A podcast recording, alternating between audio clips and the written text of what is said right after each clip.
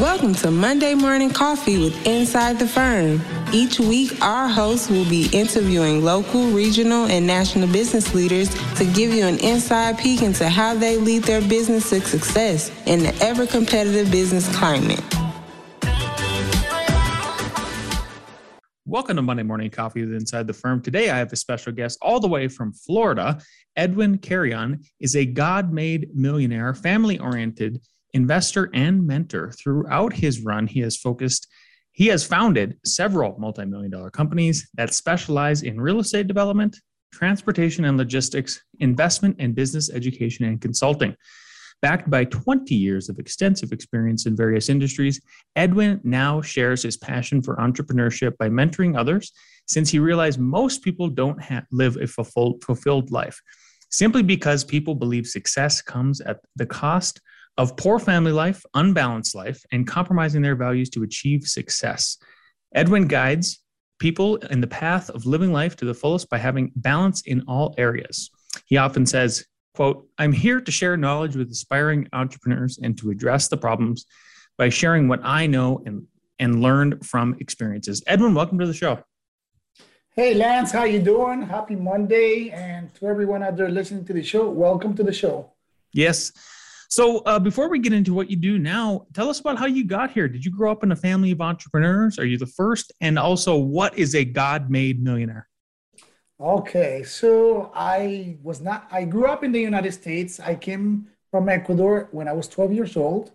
And pretty much I started my life at twelve years old, living here in the United States. Did not speak English and learned to speak English here. Um, I was not, I did not grow up from an entrepreneur family, but my family was a business owner. So at the age of fourteen, more or less, she started, uh, at the age when I was fourteen, she started an insurance agency, and until date, she still runs that insurance agency. Mm. And, you know, that's where I got um, the the bug from her of working hard. And I, and I looked up to her because she works very hard.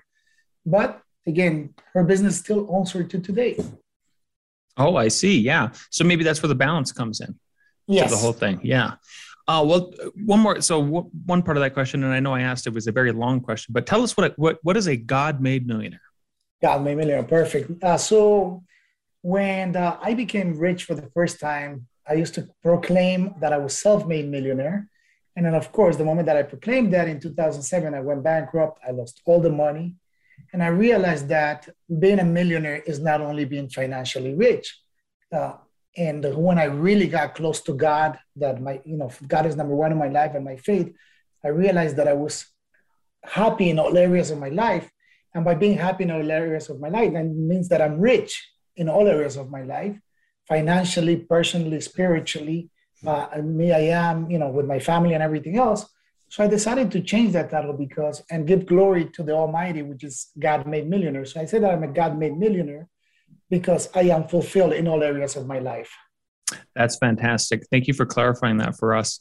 Uh, so I see you're a real estate developer. I've done a real estate development myself, and I'm always interested into talking with other developers and getting their take on the housing crisis. So uh, hmm. if, if you're not aware, I'm sure you are, we are not building enough houses in the United States. Um, and there's many reasons for that, but I would, I would love to hear what, if you have any ideas for solutions on how we get to the point of being able to provide enough houses to where we can finally maybe bring prices down, kind of get it a little bit more free market, sort of like uh, televisions. If you haven't noticed, like televisions since the nineteen seventies yeah. have gotten more bigger, better, and even cheaper. Yes, yes. Um, what's, I mean, the housing market it, it is a huge problem, but number one is that in, in the places where people want to live, we're running out of land. And that is the one thing we can we cannot make more of, right? We, when we run out of land, we cannot build anymore. So the only way to build is we have to go up.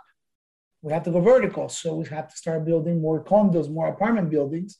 But then those are the few like me, for example, I never liked living in a condo.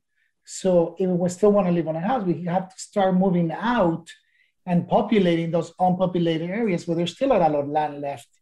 And it's a huge problem. You know, we have to continue building. We have to continue Uh, trying to sustain the population that is coming, migrating to the United States, and new people being born, new people, you know, getting married, having families, and wanting to buy their first house.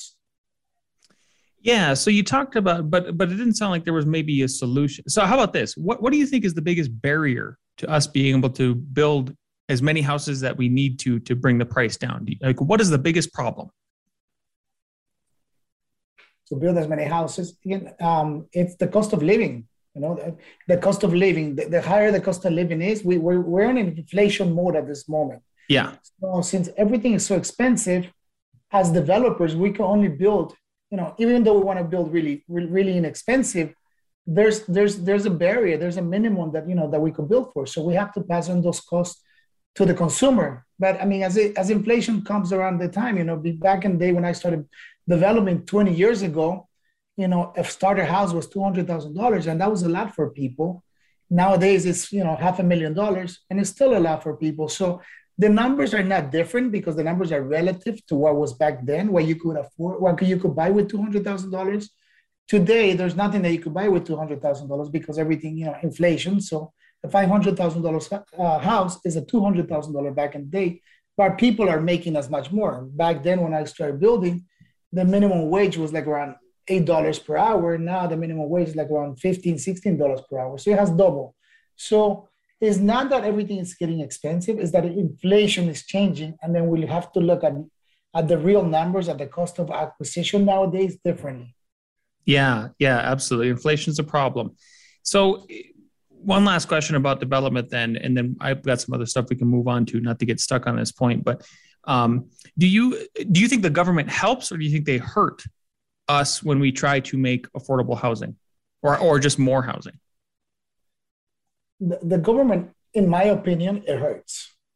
It hurts because uh, it, when, when they give out so much, when they give out things to people, it's like people don't value things. And it happened to me growing up that, you know, my mom worked so hard putting me through private school that I didn't value that education as much as I should have because it was given to me for free. So I think in life, when, when you're given things for free, you don't value them as much, and you don't have, you know, you don't have that that. sense of pride that, you know, I did it because of my own efforts. It came to me for free. So the, the reason it hurts everybody is because now it puts a burden on, on, on the builders that we have to build. There's all this money out there and all these people that are wanting to buy the houses. So we have to continue building. But when the cost is so high, it makes it unaffordable to the people that are getting all this free money, because now in order for them to continue getting that free money, they have to be below a certain uh, income level. And at the moment that they go past that income level, they lose that help. And so it, it puts them on, on, a, on a tight situation that you cannot make money, because if you want to keep getting free stuff, you cannot make more money. But in order to, to live a regular life, you have to make money. So, you know, they're putting, you know, they're, they're back against the wall. It's like, what do I do? Which way do I, which way do I go? Yeah, it's a catch twenty-two for sure.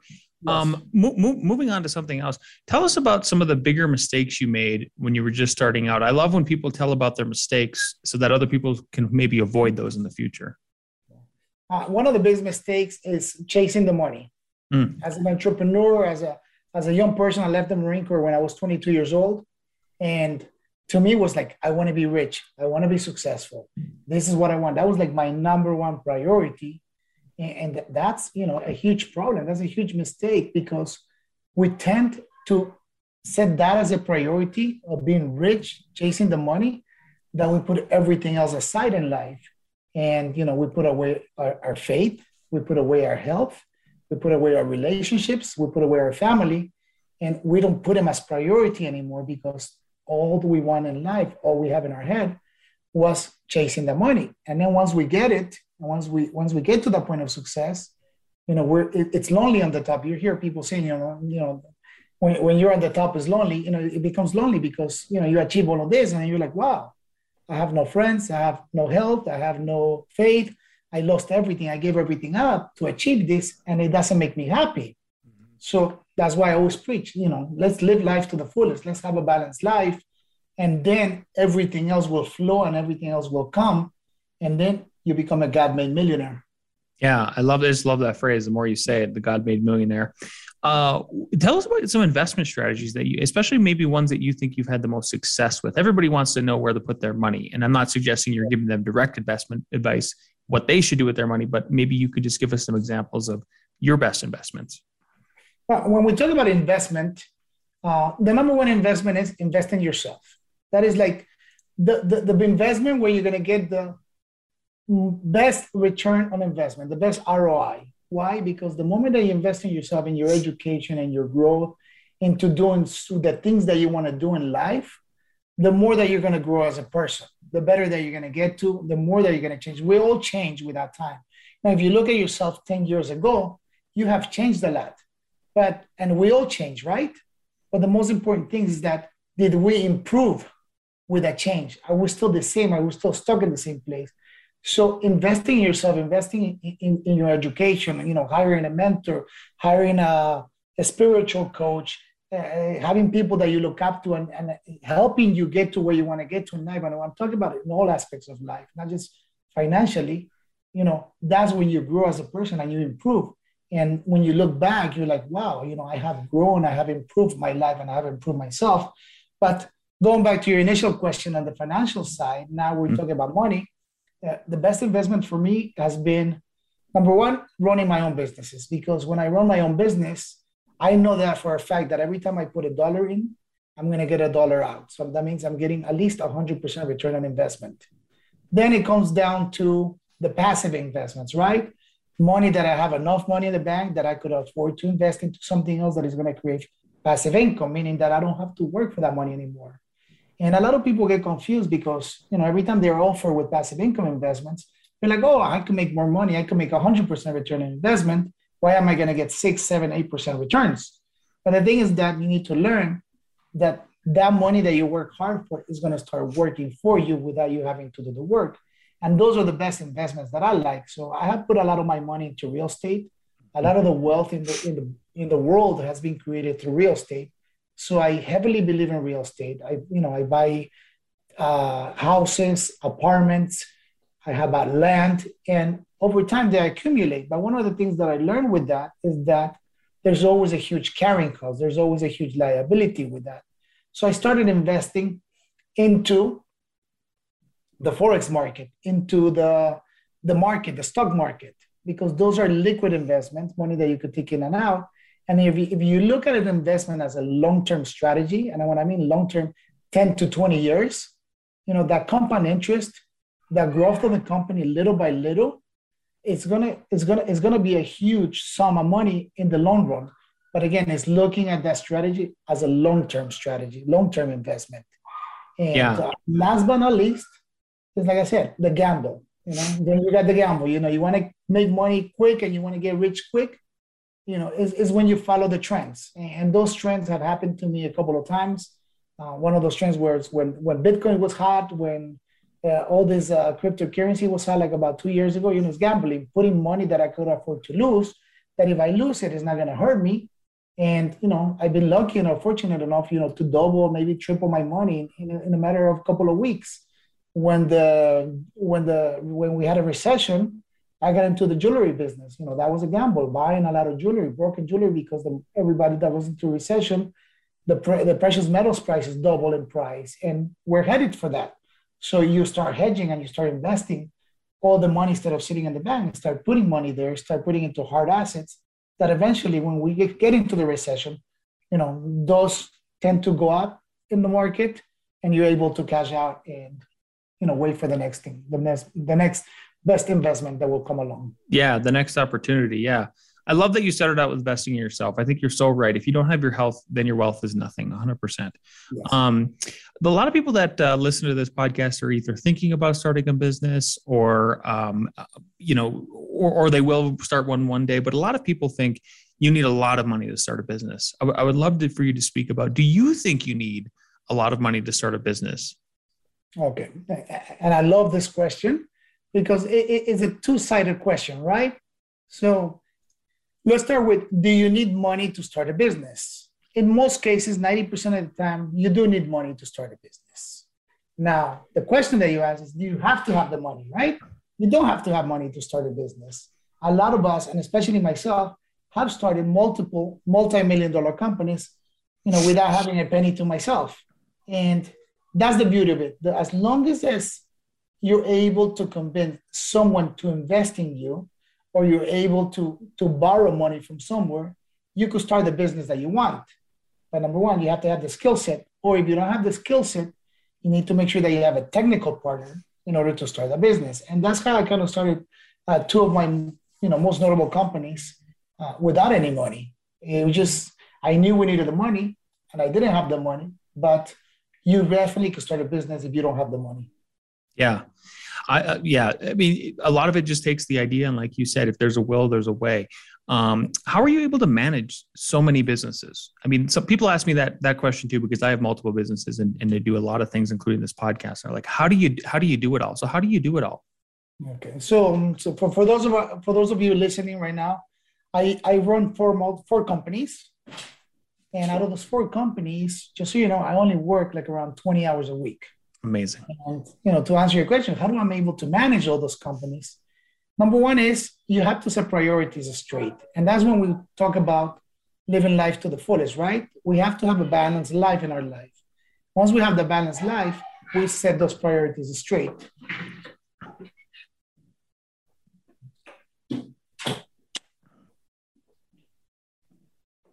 Sorry about that, the door opens up. That's okay. So, you were on the part of uh, once you have a balanced life. Yeah, once once you have a balanced life and set those priorities straight, then you become more, more productive in the things that you do. Meaning that, to me, my work life is nine to five. So in, in, in my work life, so I tell everybody, all my friends, look, my free time is nine to five. I get to do the things that I love in my life, nine to five. Meaning running a business, and number two, meeting with my friends or going out and doing the things that I want. That's my free time. So the reason I'm able to, to, to run four companies and only work twenty hours a week is because, number one, I, I set the priority that I'm not going to work more than forty hours a week. That's my priority. forty hours a week is the max for my week. Everything else is family time, wife time, uh, other, other things, right? So besides that is having a great group of people, a great support system that will help you run your business, because I'm no longer, my business no longer owns me. I own a business. So I am a true business owner. And as an entrepreneur, you want to get to that point where you're a business owner and the business doesn't own you. So by doing that is we need to learn to delegate. And it's very hard. It's, it's extremely hard because we think we could do it all. You know, we like to wear all the hats. And we think nobody's going to do it better than we can. And it's true. Nobody's going to do it better than we're going to do it, right? But as long as we trust somebody else to do the things that we want them to do, and if they do it eighty percent, eighty percent the way that you want it, it's perfectly fine. It's never going to be one hundred percent because we are unique. And, we're going, and we are unique in life, the way that we were made. And we're going to do things the way that we want them. We could teach other people to do things that we want them to do. They're going to do their best they can, but now you start relieving yourself and you start delegating and you build this great team, and they will handle the business for you if you create a great culture. I love that. Yeah. Delegation. I agree with you. That's one of the hardest things to do is let go a little bit. And I think yes. it's a, it's a big sign of maturity as a business owner once you kind of reach that level. Um, tell us about how you uh, determine the difference between a good deal and a bad deal. Okay. I mean, the difference between a good deal and a bad deal, it's all up to the person that is that is doing the deal, right? So for me, I always look at two things. What is going to be my R O I and what is my risk? So what is my risk to return ratio? What am I comfortable with? So it all depends. You know, if I'm doing a development deal and they tell me, okay, on this development deal, you're going to get a thousand percent return on investment, but your risk is going to be, you, you could lose everything. So now I have to make that decision. Am I willing to lose everything? Can I afford to lose everything so I could get a thousand percent of my investment? If I could do it, that's a great deal. Or it could be in the other way where they tell me, hey, just put your money here. Your money is secure, guaranteed. You're not going to lose it. Here's the one hundred percent collateral, but you're only going to get five percent return on investment. Is that a good deal? Yeah, that's a good deal for money that I have sitting doing nothing, because it's money is guaranteed. The money has the collateral. Nothing is going to go. So a good deal is always depends on the person that's looking at the deal and what is the risk to reward. And are you okay with a risk to reward? Mm-hmm. Um, do you think there's ever a time where it's too late to start investing? Never, never. I, I don't think there's ever uh, a time that you're late. You could be sixty, seventy years old and you start investing because the older what that we are, the more that we could invest, because, you know, we have gotten to a point, a lot of people uh, have gotten to a point now that we, you know, where they make a lot of money, where they have a lot more money saved up, but they never invested. So the older that we get, the more that we could start investing. The younger that we are, the, the less that we could start investing. So I always recommend that if you have never invested, start now. Start putting maybe ten dollars away a week, or if you can't afford ten dollars a, ten dollars a week, start putting a dollar a week. And then you'll eventually, in the long term, again, ten-year investment, you start seeing the interest coming in. And you're like, wow, you know, I just made ten dollars on this investment and I haven't done anything for it. The money was just sitting there. And then with time, you start training your mind, and it's all a mindset game. You start training your mind that, you know what, I need to let my hard-earned money work for me by itself. And it's a long-term investment. Instead of putting it on the bank where I'm only going to get the two percent, one percent returns, let me just put it on a company, in a solid company that I trust. Let me put it with uh, X Y Z friend that I know he's he, he's doing amazing real estate deals, and he's been doing this for twenty years. And I see him grow and I'm making money, because we all have those friends, right? We all have those friends that are on the top, and they have been on the top for many years. But, you know, all we have to do is just ask, hey, can I invest a little bit of money with you? And a lot of times there's always an opportunity to do that. Yeah, absolutely. I, I like that you contrasted investing young. You probably have a lot less capital versus old, and then you have more capital. So yeah, I mean, I think that's a perfect sort of back and forth to realize that really any time is a good time to invest. Um, you talk about life and being balanced a lot. I really appreciate that as somebody who does much like you do, nine to five. And then I have, you know, a good support team and all of that. Tell us how you live life to the fullest. Um, I live life to the fullest, but, and, and let me just start with this analogy that I always tell people. If something were to happen to me today and I end up in a hospital and I'm about to die, and they tell me you have a few hours to die, you know, I look back in my life and I'll reflect and I say, you know what? I'm not going to shoot at myself, meaning that I'm not going to say, I should have done this, I should have done that, I could have done this, I could have done that. What I'm going to say is I'm going to look back and say, wow, Edwin, you had a freaking amazing life. I mean, you accomplished all your dreams up to now. All the dreams that you had, you have done them. Uh, you know, you, you have your life, you have your family, you have this amazing life. You did everything you wanted to do. And to me, that's living life to the fullest, that you're able to live your life the way that you designed it, the way that you want it. And, and as kids, we all have dreams, right? We all have dreams that, you know, I want to be a pilot, I want to be an astronaut, I want to be a, a scientist. We all have these dreams that along the way, and as long priorities came over, we forgot about those dreams. And there's a lot of dreams that we can still accomplish and be part of. But again, it's prioritizing a life, you know, what's important in a life for us. And to me, again, I started with setting those boundaries, setting those priorities, that my work life and my free time is nine to five, because I'm able to do everything that I want during nine, nine to five. If I want to go out for a joyride on my car during the day, you know, I go out. My wife is not going to have a problem because I'm not going to hanging out with my friends. I'm not doing nothing crazy. But then when five o'clock comes around, you know, that's my family time. That's a huge priority, that I spend the time with them, and not only spending the time with them, but being present, which nowadays, because of our telephones, because of our cell phones and all these crazy things that we have, all this technology, you know, we need to start being present more. Um, before that is my health. Make sure that I, I get a work on it. Make sure that I eat healthy. So we need to prioritize those things in our life. And once we start prioritizing those things in our life, and especially the time for us, we start becoming happy. So when we're happy, we make everybody else around us happy. The wife, the kids, the husbands, Uh, the significant others. We start making our employees happy. We start coming to our business happy, and, our, and everything else around our lives will start flourishing. And it starts, you know, you, you start seeing the results of all these things that you have in your set in, in, for yourself. And again, it's it's a mindset. You know, it's very hard to let go as an entrepreneur. You know, like I need to be I need to be in my office twenty hours a day. I, I need to be in my office fifteen hours a day. But if you really realize at the end of the day, if you write down all the things that you did, you probably could have accomplished all of those things in two, three hours if you were really productive and effective, versus sitting there trying to figure out what to do, worrying about those problems for twelve hours. Because once we're pressed for time, the less that we think on the negative and the more that we focus on what we needs to be done and on the positive. one hundred percent. Yeah. Uh, we're coming up on the half hour here of our interview, and there's two two last questions I like to ask everybody. And the first one is, knowing what you know now, and if you could go back in time to when you first started your, your first business, what is one piece of advice you'd give yourself?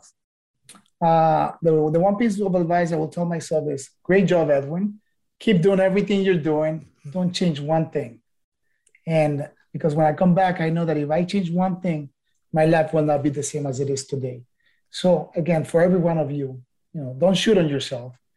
Whatever happened, happened. And that's the best learning experience you could have had. It's what you do moving forward, what really counts. Yeah, I love that. It sounds like you're a man who does not live his life with regret. And I really appreciate that. I mean, you just, even if you make mistakes, you're just moving one step ahead and, and thinking positively. Edwin, yeah. uh, you, you have been fantastic. Where can people find, follow, and learn more about you and what you do? Yes, uh, you can follow me on my social media channels, which is uh, Instagram and Facebook, Edwin Carrion seventy-eight, or just go to my website, edwin carrion dot com. Edwin, C A R R I O N dot com. And if you guys have any questions or anything like that, please do not hesitate. Just send me a message. It might take me a little bit to get back to you, but if you don't ask, you're not going to get. So go ahead and ask, and I could definitely help you out. And reach out to anybody that you look up to. You know, if, if you look up to Lance, you know, reach out to him. I'm sure he's available. He'll ask you, answer any questions that you may have. Yeah, absolutely. Thanks again so much for being on the show today, Edwin. We appreciate your time. Thank you for having me.